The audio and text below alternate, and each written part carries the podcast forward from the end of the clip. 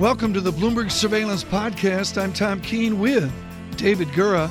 Daily, we bring you insight from the best of economics, finance, investment, and international relations. Find Bloomberg Surveillance on Apple Podcasts, SoundCloud, Bloomberg.com, and of course, on the Bloomberg. This is Bloomberg Surveillance, Tom Keene, and today Michael McKee filling in for David Gura.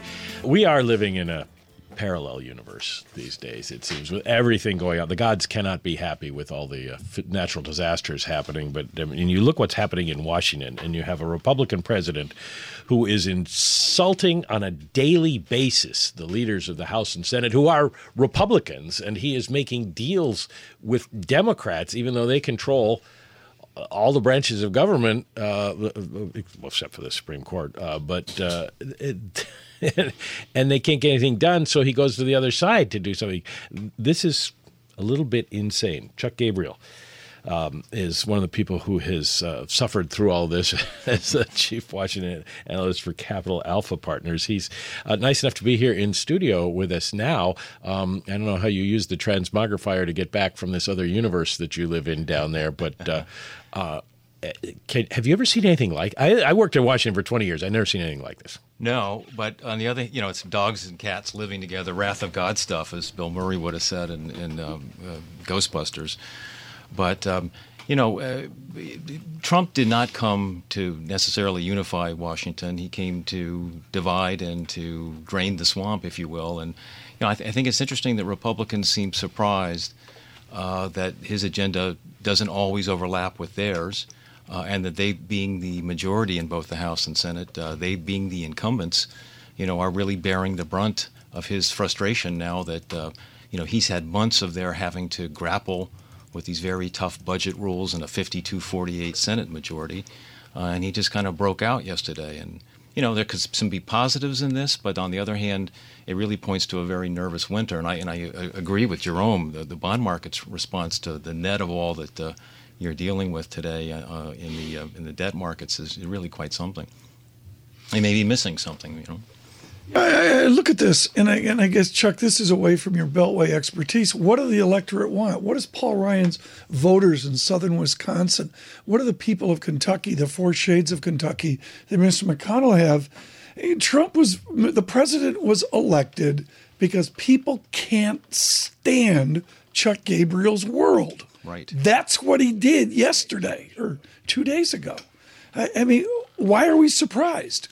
No, I, I, I, agree with you. But on the other hand, you know, they didn't uh, elect Donald Trump to go to Washington and to throw away the debt limit and, and to, to move on towards a runaway spin fest either.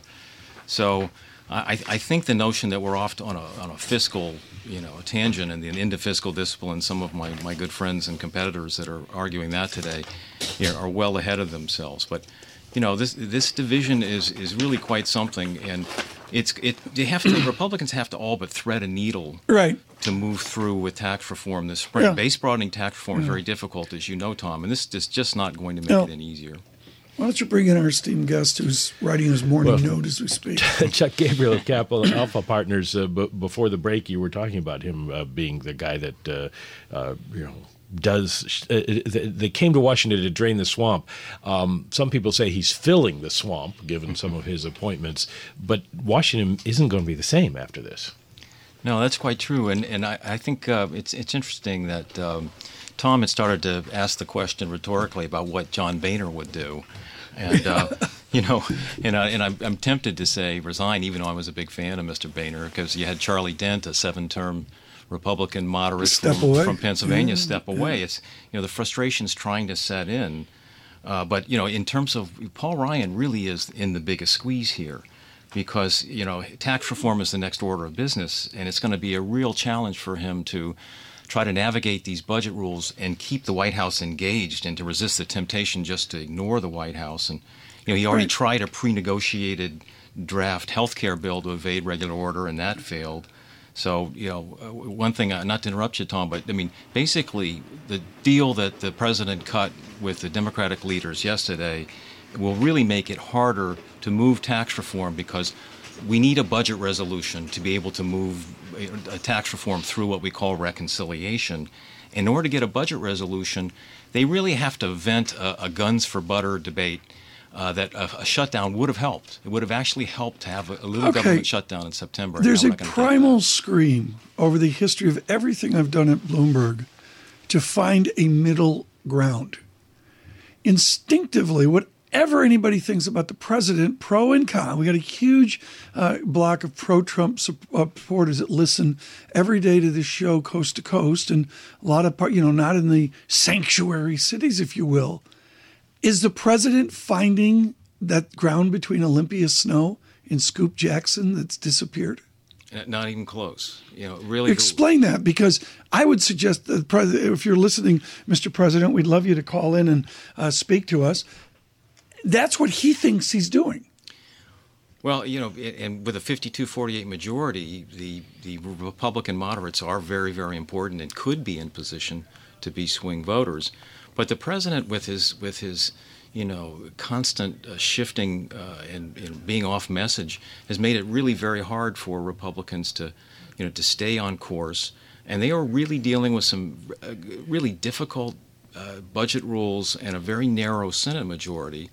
So th- they've unfortunately been compelled to try to Well- play by the rules, and and he is basically nipping at their heels along the way. It, it reminds me sort of like the old, you know, the the, the way the uh, Americans actually won the Revolutionary War with the redcoats just marching down the road. I mean, Trump is basically Yeah. firing away from the corners. The president at, at his own party. It's amazing. Good morning, Lexington and Concord, out west of Boston on 1061 FM. It's like the Johnny Tremain movie, I guess. It's Johnny Tremain politics from another time and place.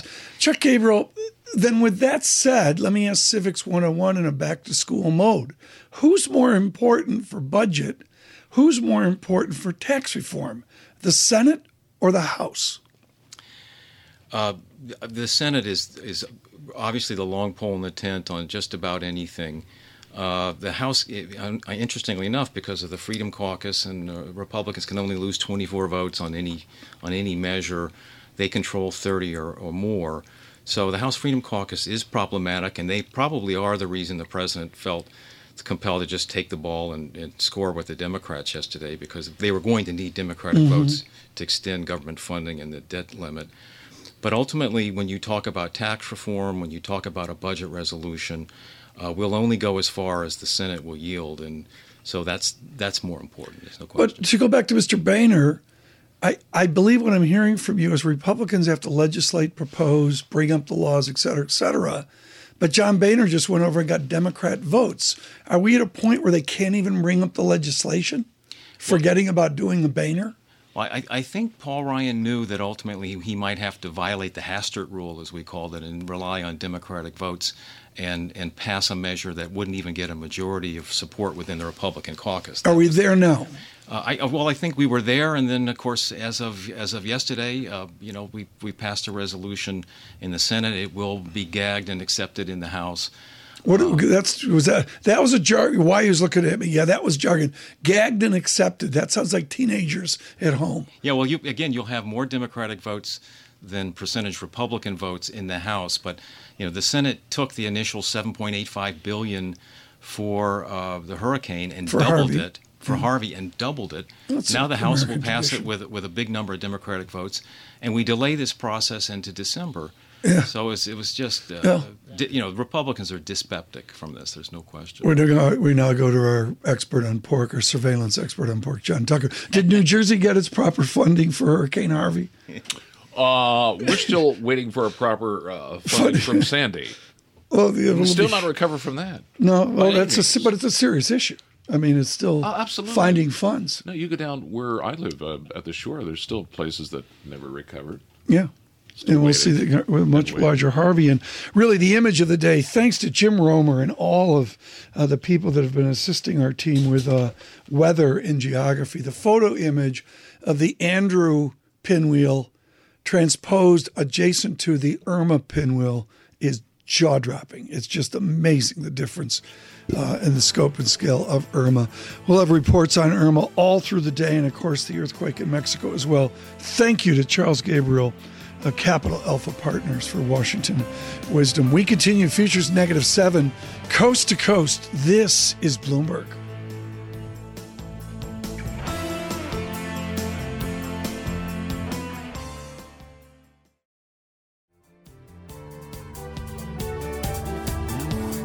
To bring in now, uh, this is a real honor because he's someone who's really led with intellect on Wall Street, which is, of course, the heart and soul of we've done at Bloomberg for years. Jeffrey Solomon, I, I guess he's a banker. Did you were you with uh, Professor Summers at Pennsylvania? Did you study with Larry Summers' father? I did not study. I was a, I was an economics major and Yeah. a theater minor. No, I did not. You, study. an economics and theater. So you're a just can- changed the whole So he's a candidate to be the next Fed chairman, right? You know, I, I, I can I can learn how to act like one. How did you combine those two? How did you combine economics and theater? Well, I- look, economics is, is really just the study of how people uh, like rational and irrational Yeah. behavior, and I would say theater is just a manifestation of how that happens on stage. Okay, Jeffrey Solomon with us at Cowen as we uh, uh, uh, look at the state, particularly of research. I, I go to the idea you have Oliver Chen, who's given us great value, your great Washington team, Helane Becker. Every year you have to explain to Cai von Rumohr he can't retire. I mean, you know, just you, Kai, you can't. He's he's absolutely. Uh, Well, he explains to me generally why he won't retire, which is great. Which is great. But, you know, he owns aerospace and that. How are guys like you, the beasts of Wall Street, going to keep that talent? How are you going to keep them given London, MIFID, and what's going on here with research compensation? So I, I think that the trend is going to continue to be that people expect excellence in research, or they're not going to pay for it. And I think one of the misunderstandings uh, that a lot of folks have is, oh, research wallets are coming down, and there's this perception uh, that uh, research wallets uh, are going to get slashed across the board. I actually think it, people are just going to limit the number of research providers they have. There's two ways to bring down your research budget if that's what MIFID two is going to do, and if if that's what uh, people are, are trying to do here in the United States to improve their performance. You can either slash across the board, which I would not advise, or you can cut research providers. And so what I what we're seeing happening is weaker research providers, those who aren't adding value, what I would call the Me Too research or elevator research, as we like to refer Yeah. to, like this went up, this went down, this went Yeah. up, this that No, went- that yeah. you're, there's no value there's no value in that. and so those research providers are just not going to get paid. How's Oliver Chen going to get paid? By the adjective and adverb? well, he's fantastic. I uh, so Oliver actually is a, is one of our most collaborative analysts. I mean, he he really does a tremendous job, along with you know a lot of our folks. Like for example, works super close with um, with our internet analyst uh, who covers Amazon. I mean, there's a lot to be done in collaboration. So one of the things we try to do at at, uh, at Cowen is we do foster this notion that you can create cutting edge research collectively.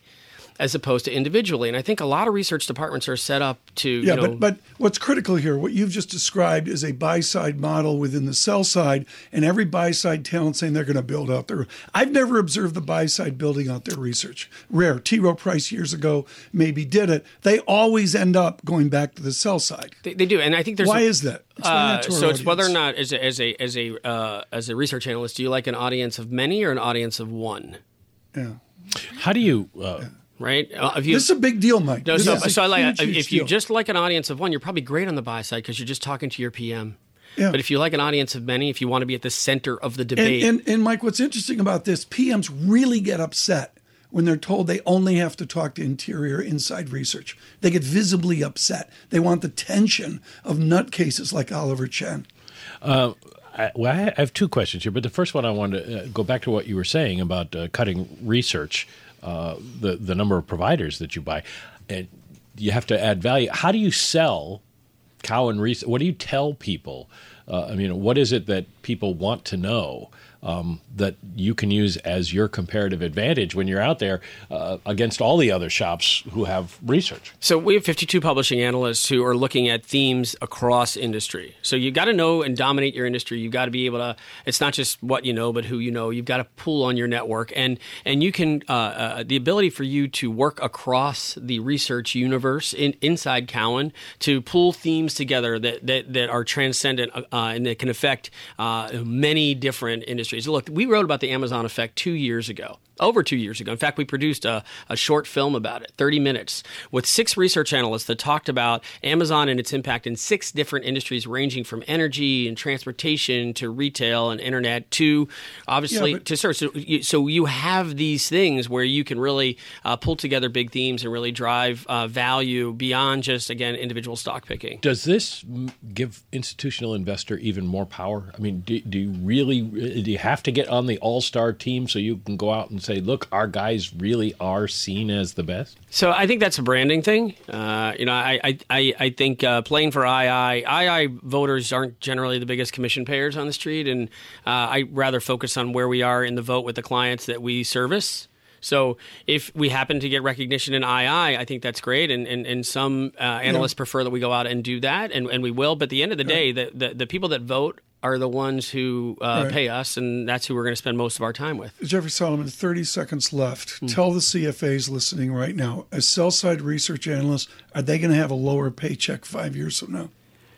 Well, I think some will. Some won't be around, but the ones that are really good won't. They'll be fine because actually uh, it, it, matters if you're really good and i think we're finally getting to a point in our yeah. industry where excellence wins and mediocrity gets eliminated Jeffrey Solomon with Cowen. We thank him and we thank all their research team for, perspective, Chris Krueger down in Washington and others as well. And particularly, of course, as we mentioned, Mr. Van Rumohr, who's truly legendary in the Boeing aerospace tin can uh, world.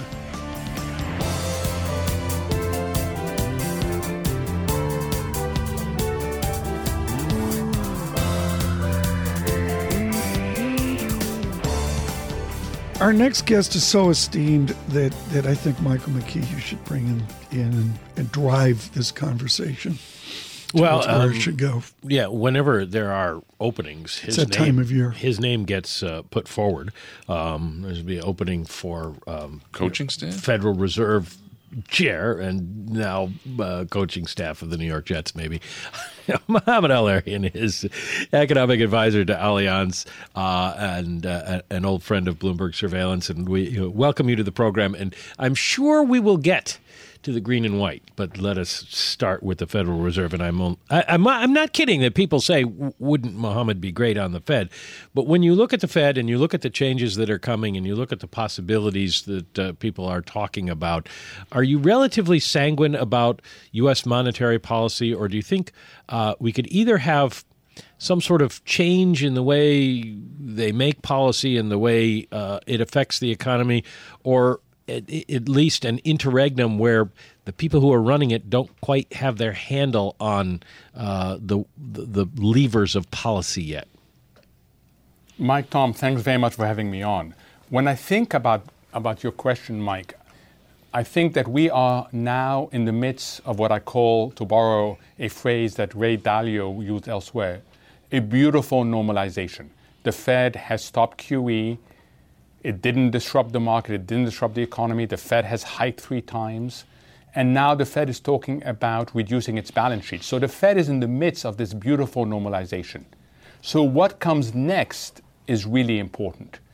And it's really important because, as you have discussed earlier, the two of you, there are real uncertainty about inflation, about wage determination, about productivity. So you need a team approach to the Fed. So let's not just talk about the six names that are out there for chair, if if President Trump decides to change um, Chair Yellen, but let's also talk about the other vacancies. And you're going to have to come up with a team that speaks to this intersection between economics, policy, and markets. And, and that's absolutely critical if the Fed is going to be able to continue to navigate well this historic normalization.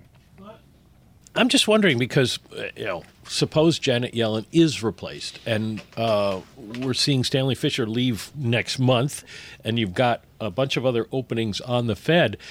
Do you do you worry we might have a, a period where you know people who are in charge, as qualified as they may be, just aren't used to doing what they're doing, and that may be an issue?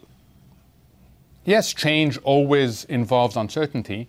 And you didn't mention also we're going to have a vacancy we, we do have a vacancy at the Richmond Fed, uh, but the resilience of the system is important. The staff is there, the presidents of the Federal Reserves will mostly still be there.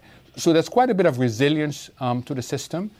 But again, these are really important questions, and, and, and I would only stress the need to focus beyond the chair and ask the question of how do we come up with a group of people that have enough cognitive diversity to address what are real puzzles facing modern central banking.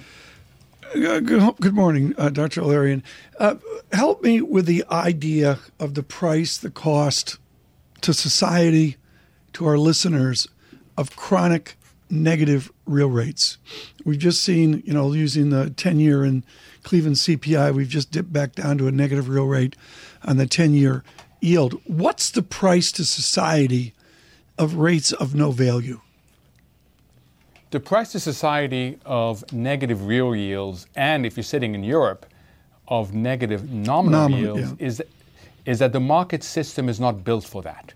So the longer they persist, the greater the pressure on the functioning of a market system. It erodes the underlying um, dynamics of a market system. So it's okay for a while, and, and market economies can Yeah. carry that. But if, if this becomes an equilibrium, a stable equilibrium, we're going to find that the financial system has enormous difficulty, for example, providing long term protection um, products. It's about life insurance.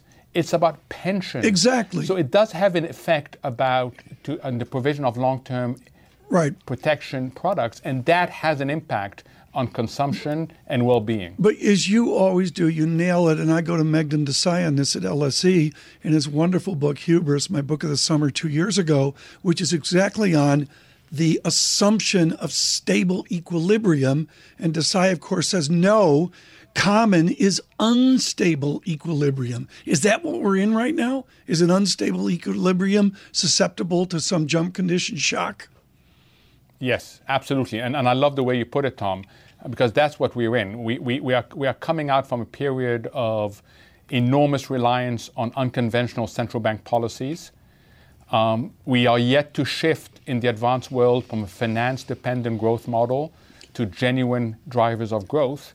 The political system is more puzzling, the geopolitical system is more uns- uh, uncertain. Yeah. So, yes, this is an unstable equilibrium. I can't convey enough, Mike, how important this concept is back to Leon Walras. The idea of equilibrium being stable, many would say, is wrong, wrong, wrong.